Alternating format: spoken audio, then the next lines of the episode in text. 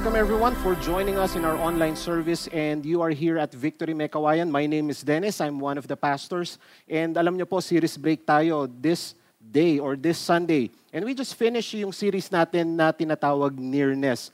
And looking at, pag sinabi nating break or pahinga, eh, marami po tayong nakikitang mga break sa panahon ngayon. And alam niyo po, no, kung bubuksan niyo lang po yung tinatawag nating social medias natin like Facebook, we can see that there are people who are unfriending or sinasabi natin, uh, teka, break muna tayo for, for what reasons? There are times kasi minsan na because of certain indifferences on opinion, eh nagkakaroon tayo ng mga tinatawag na uh, ayoko na sa'yo, i-unfriend muna kita. And alam nyo, no, there are also doubts this coming 2022 dahil we're still experiencing yung tinatawag nating pandemic there are circumstances na we are not sure of what's about to happen. And alam nyo, no, there is one circumstance, especially on a person, that will really shake you. Alam nyo, no, uh, let me just give you or show you a picture of Dawn Brooke. She's from London and alam nyo ba, no, on August 20, 1997, Dawn Brooke became the oldest natural mother. Wow. Imagine niyo no, when she gave birth to a son by a cesarean section at the age of 59. Can you imagine at that age, probably, siguro sanay ka na na walang, walang bata sa bahay or probably uh, tinapon mo na lahat ng mga, yung tinatawag nating drinking bottles ng mga anak mo. No? Pero look at this. Her, her circumstances change when a newborn arrive in her life. Now, pag sinabi nating circumstances, no, this is a condition that is also connected or probably relevant to an event or an action. Ngayon, ang tanong ko, as you are watching right now, oh, I'm talking to you right now, eh, ano ba ang circumstances or mga pangyayari sa buhay mo ngayon?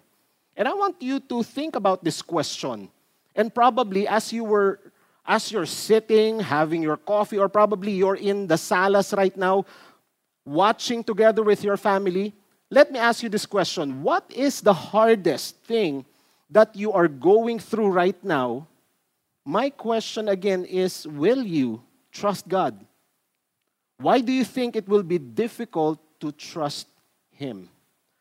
And as we look at the story for, for today, we're going to look at this character wherein their circumstances change when God said something into their life. Now, sa inyo ngayon, who's watching online, ano ba yung sitwasyon nyo? Ano ba yung mga bagay na sa tingin nyo, parang, oh nga Lord, no? Ang hirap. So if you have your Bible with you, whether it's a digital or probably yung old school Bible, I want you to grab that. And also, not just your Bible, but also grab your pen and paper. Isusulat po natin, pag-aaralan natin yan. And we're going to camp in Genesis 18, verses 1 to 5. And we're going to jump from, from one chapter to another to see the story of this people. Now, if you are in Genesis 18, we're going to start in verse 1 And let me just read Genesis verse 1, and it, and it says here, And the Lord appeared to him by the oaks of Mamre as he sat at the door of his tent in the heat of the day. He lifted up his eyes and looked, and behold, three men were standing in front of him. When he saw them, he ran from the tent door and met them and bowed himself to the earth and said, O Lord, if we have found favor in your sight, do not pass your servant.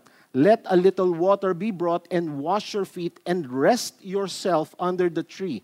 Verse 5 it says, While I bring a morsel of bread that you may refresh yourself, and after that you may pass on, since you have come to your servant. So they said, Do as you have said. And Abraham went quickly into the tent, and Sarah and said, Quick, three sayas of fine flour, knead it and make cakes. And Abraham ran into the herd and took a calf, tender and good, and gave it to a young man who prepared it quickly. Then he took curds and milk and the calf and had prepared and set it before them, and he stood by them under the tree while they ate. Verse 9 it says, They said to him, Where is Sarah your wife? And he said, she is in the tent, the Lord said, I will surely return to you about the time next year, and Sarah, your wife, shall have a son. And Sarah was listening at the tent door behind him.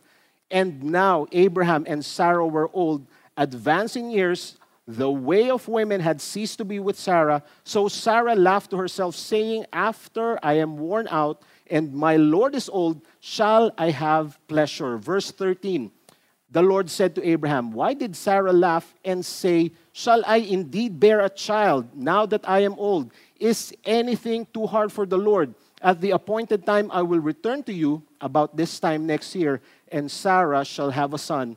But Sarah denied it, saying, I did not laugh, for she was afraid. He said, No, but you did laugh. Let's all pray. Father, we thank you so much for this time.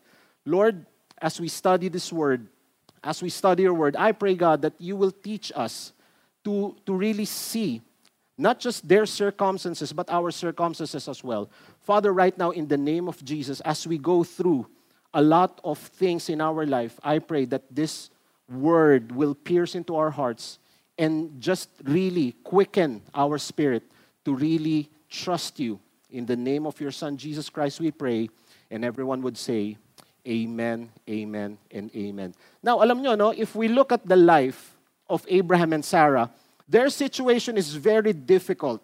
Why? Because since Abraham and Sarah were already old, and Sarah, in her age, it was past childbearing. Now, if you were in their situation, what will be your reaction? If kayo yung narinig nyo yung balita na yon, uy, magkakaanak ka. Uy, uh, ikaw mister, magkakaroon ka ng baby boy, anong, anong masasabi mo? Ano yung magiging reaction mo pagdating sa ganong sitwasyon? Now, if you receive the same news and the same message, will you also laugh and comment negatively? Now, let me just charge you and encourage you with this. What will be the lessons that we can learn from Abraham and Sarah's circumstances? Probably you will have a different circumstances but we will learn the same thing, just like what the scripture has said. First thing that I would like to uh, give to you is that number one, God's goodness is the foundation for his promise. Now let's go back to Genesis 21, verse 1. It says here, The Lord graciously remembered and visited Sarah as he had said, and the Lord did for her as he has promised. Now, I want to highlight the Lord graciously remembered. Remember, when God speaks to you about a promise, God is so personal and He will not use any padrino to remind you of His promises.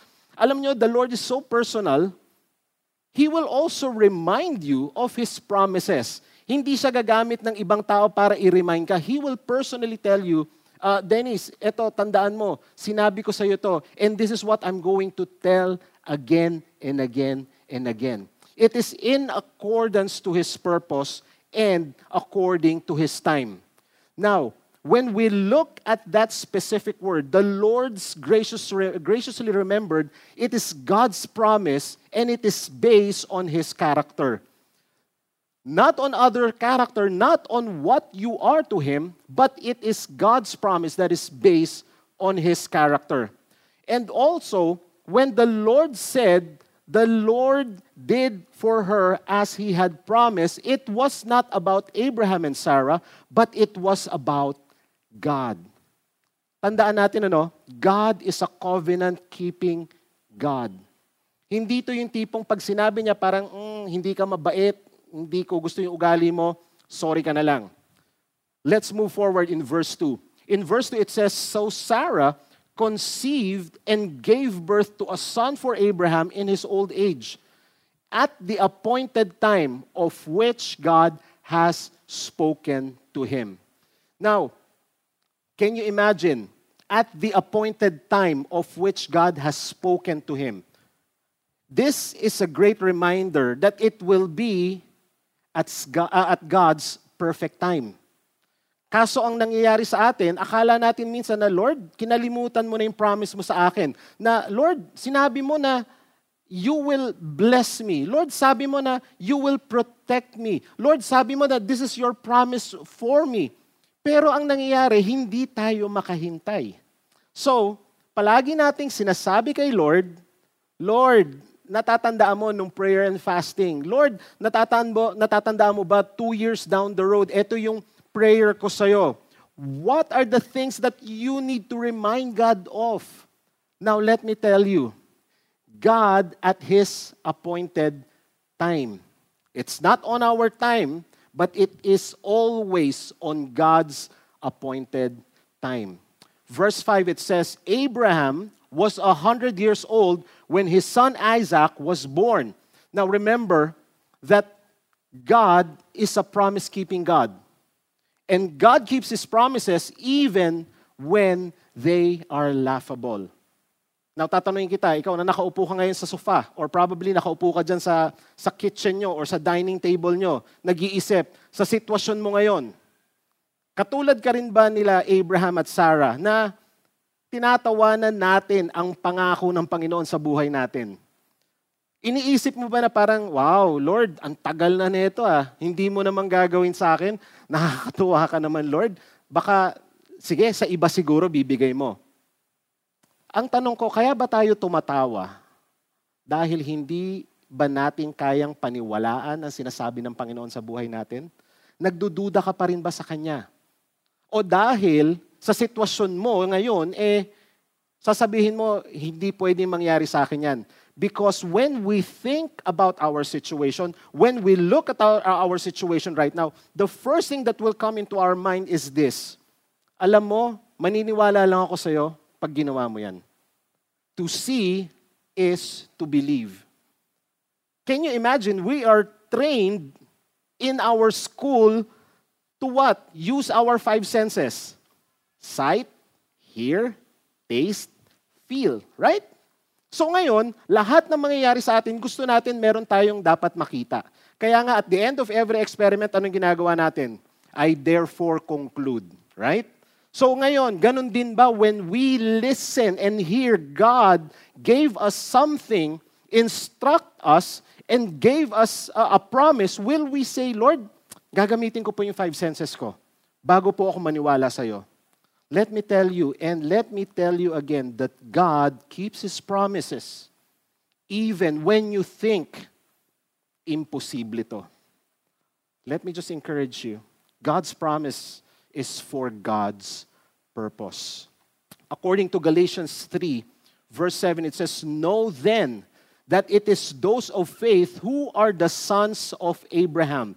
And the scripture, foreseeing that God would justify the Gentiles by faith, preached the gospel before to Abraham, saying, In you shall all the nations be blessed. So then, those who are of faith are blessed along with Abraham, the man of faith.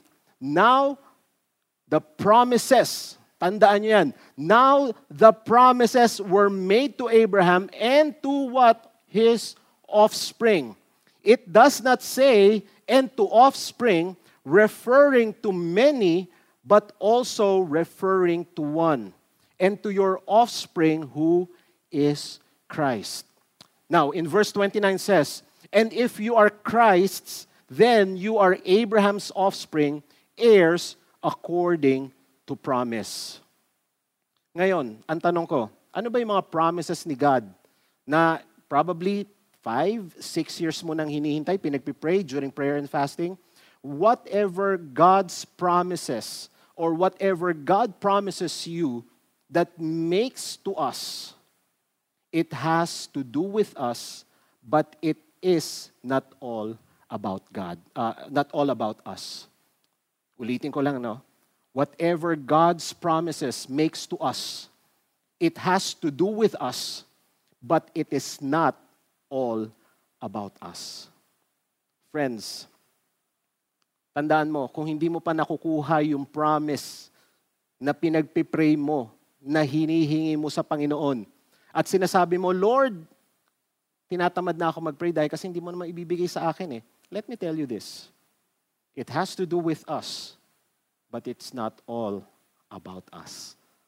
Because God knows what's best for us. Second thing that we have to look into remember that God's promise is the foundation of our trust.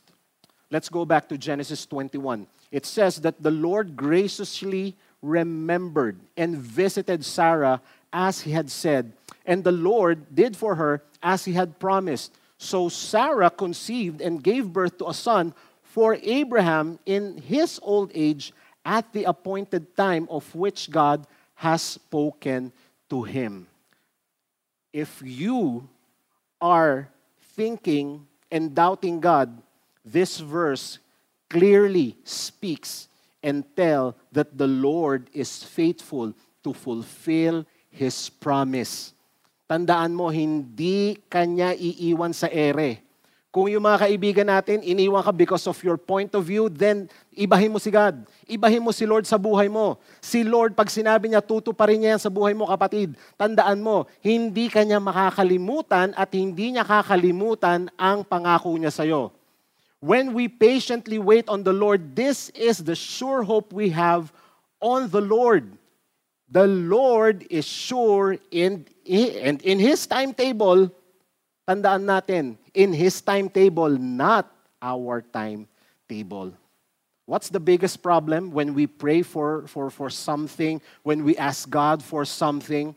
The problem here is we always try to twist God's arm. Sasabihin natin, Lord, alam mo, nag-prayer and fasting ako. Lord, nagsaserve ako sa church. Lord, faithful naman ako. Tanda mo, Lord, gagawin ko to. I want to twist your arm and get your attention and I want you to submit doon sa mga prayer ko. That doesn't work that way, kapatid.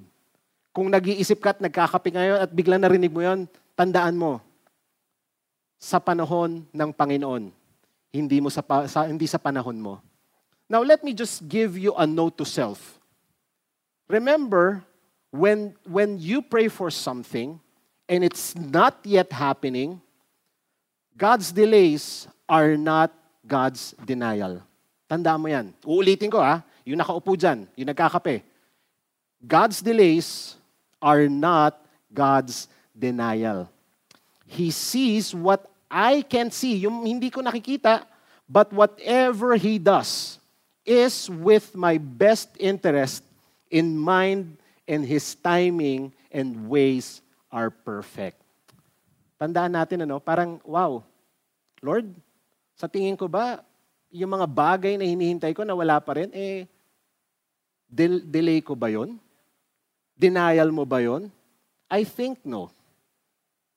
When God is teaching us to wait, remember this our tendency is to think that God is someone who is a killjoy.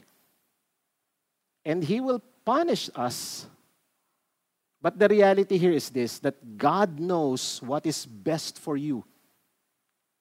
Itaga mo sa, sa, sa puso mo yan, kapatid.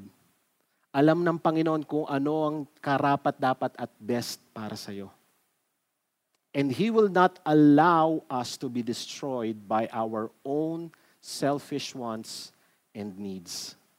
And that is my assurance. And that is our assurance as God is telling you to wait on your situation, whatever circumstances you are into right now, look at this. God knows what is best for you. Now, in Genesis 12, it says here, this is, this is what's happening. God called Abraham out from his hometown. In verse 1, it says, Now in Haran, the Lord had said to Abraham, Go away from your country and from your relatives and from your father's house to the land which I will show you. Now, if you look at this verse carefully, the Lord is not giving Abraham specifics. Hindi sinabi ni, ni God kay Abraham, uh, Abraham, aalis ka dito sa Haran, pupunta ka sa isang lugar na, ah, grabe, ang ganda ng wifi dyan. Ah, pag pumunta ka dyan, may swimming pool, may, wala. Ang sinabi ni Lord, go to the land which what? I will show you. God will not call you and lead you to a place without any plan or plans to harm you. God has a purpose. God's purpose is what? Perfect, pleasing. That is God's will for you. Now, let me just put this into our hearts right now. If God is calling you, if God is telling you something, wag ka nang makipag-argue. Because when God calls us, He will not bargain and show you the benefits of His plans. God will always look at our obedience. Wow! Can you imagine? Abraham was saying, Wow, ang hirap naman nito, Lord. Papaalisin mo ako, comfortable na ako dito sa lugar na to. Bakit? But God is now looking if Abraham is obedient to the Lord and to God's instruction.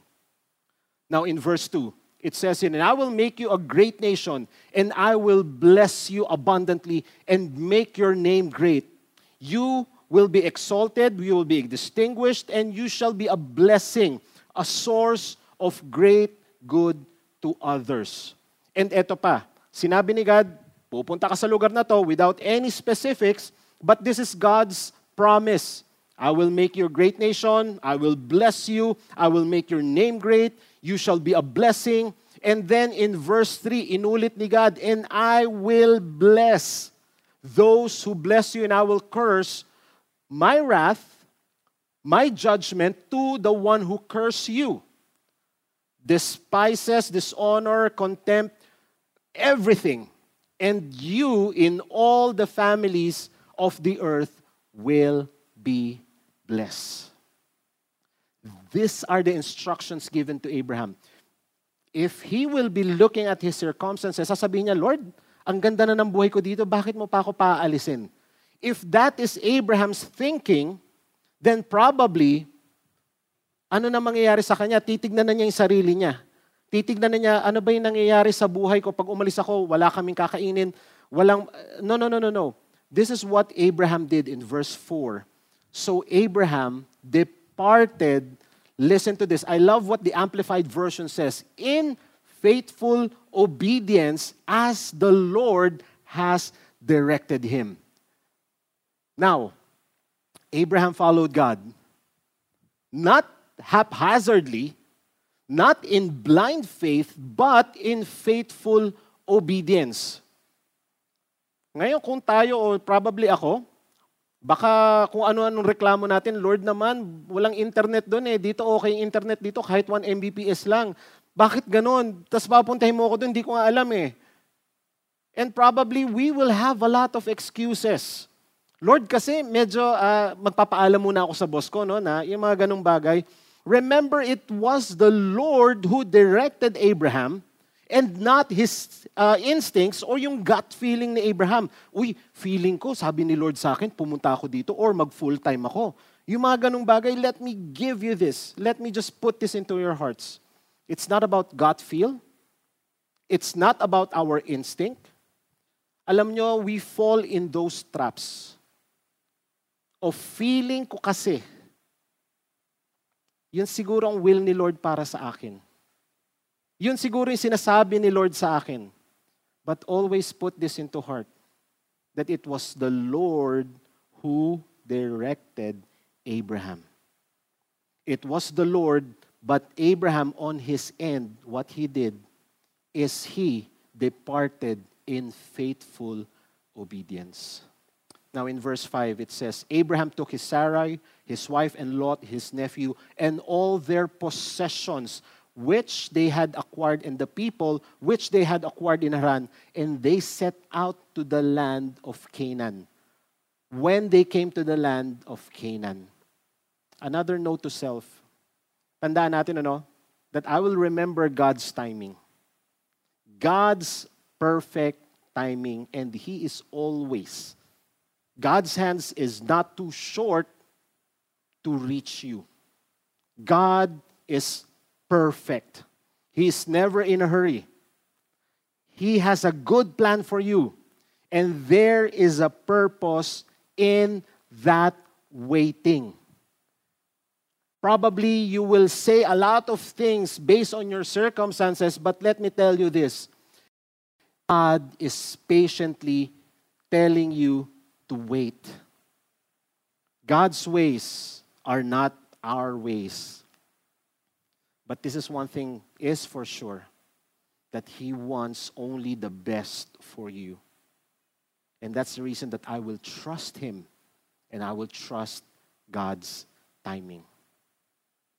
Ngayon kapatid, whose voice are we listening? Are we listening to our own voice? Are we listening to the noises around us when it comes to our circumstances?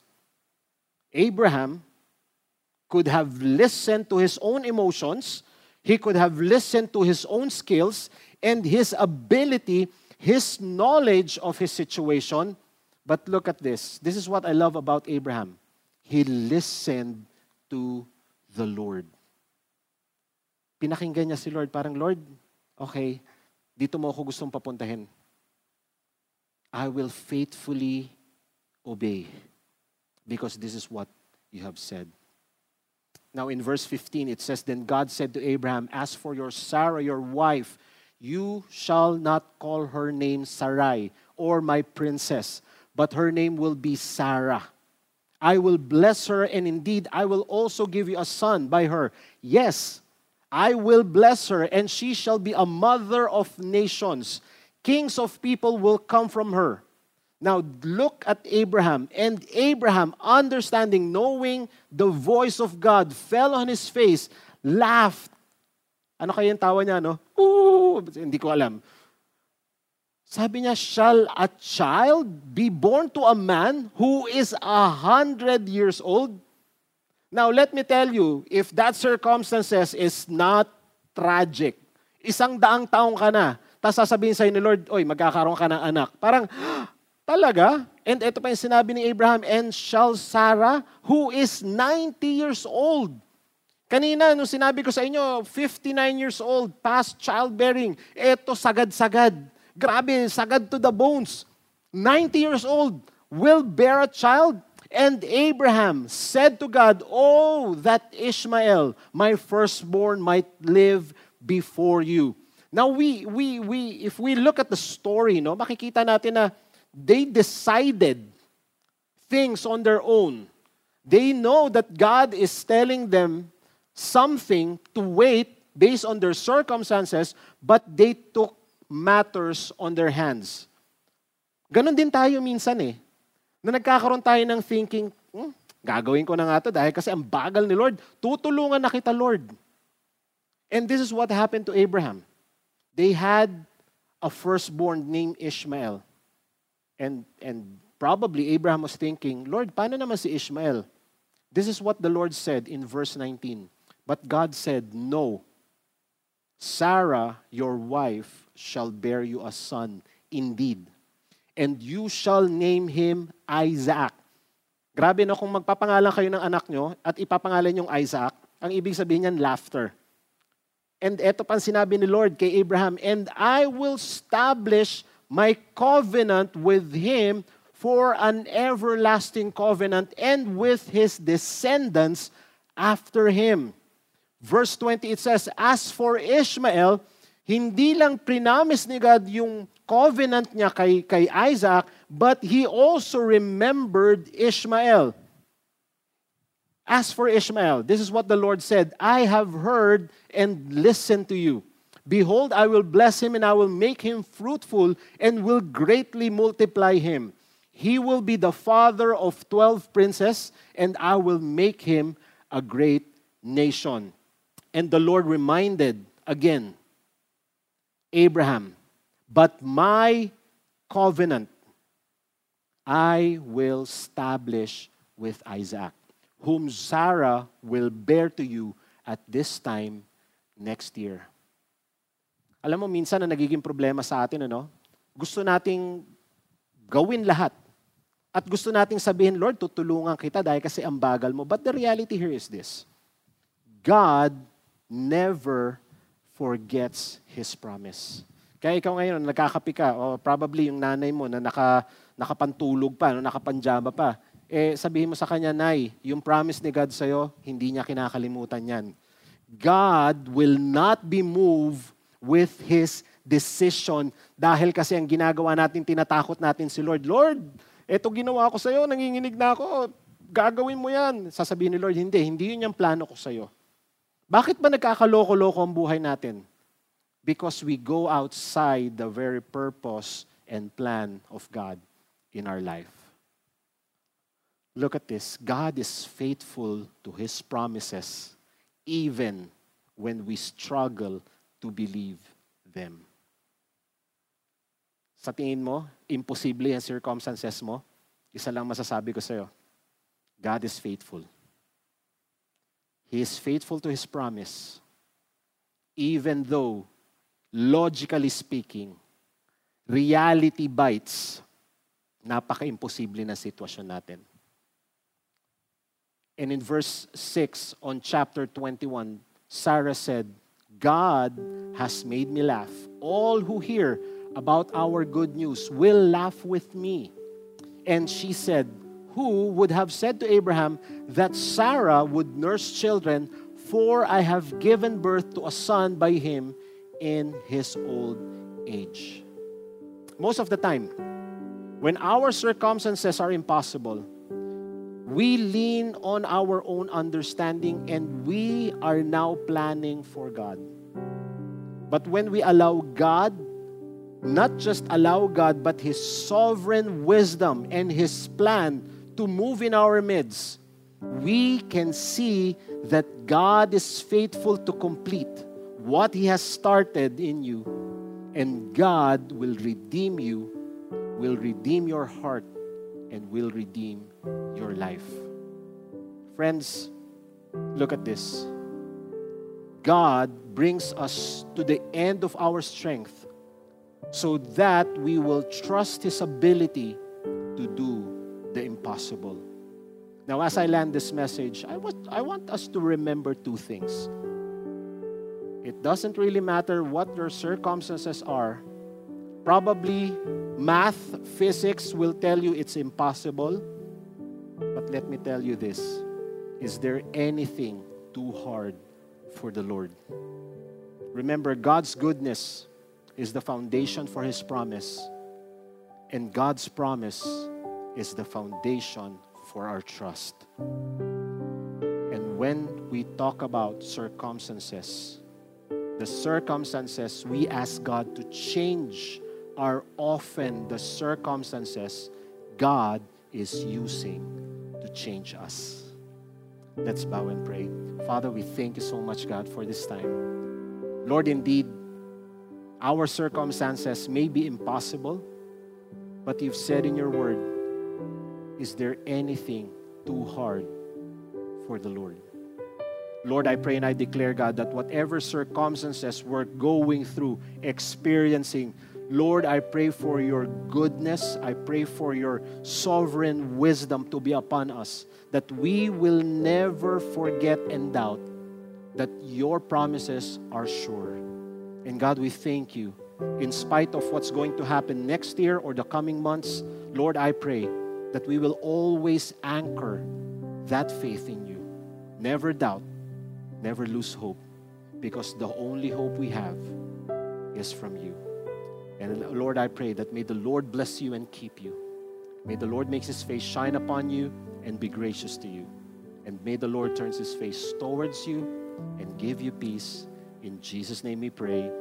Amen. Amen. God bless you. Have a blessed Sunday. See you next Sunday.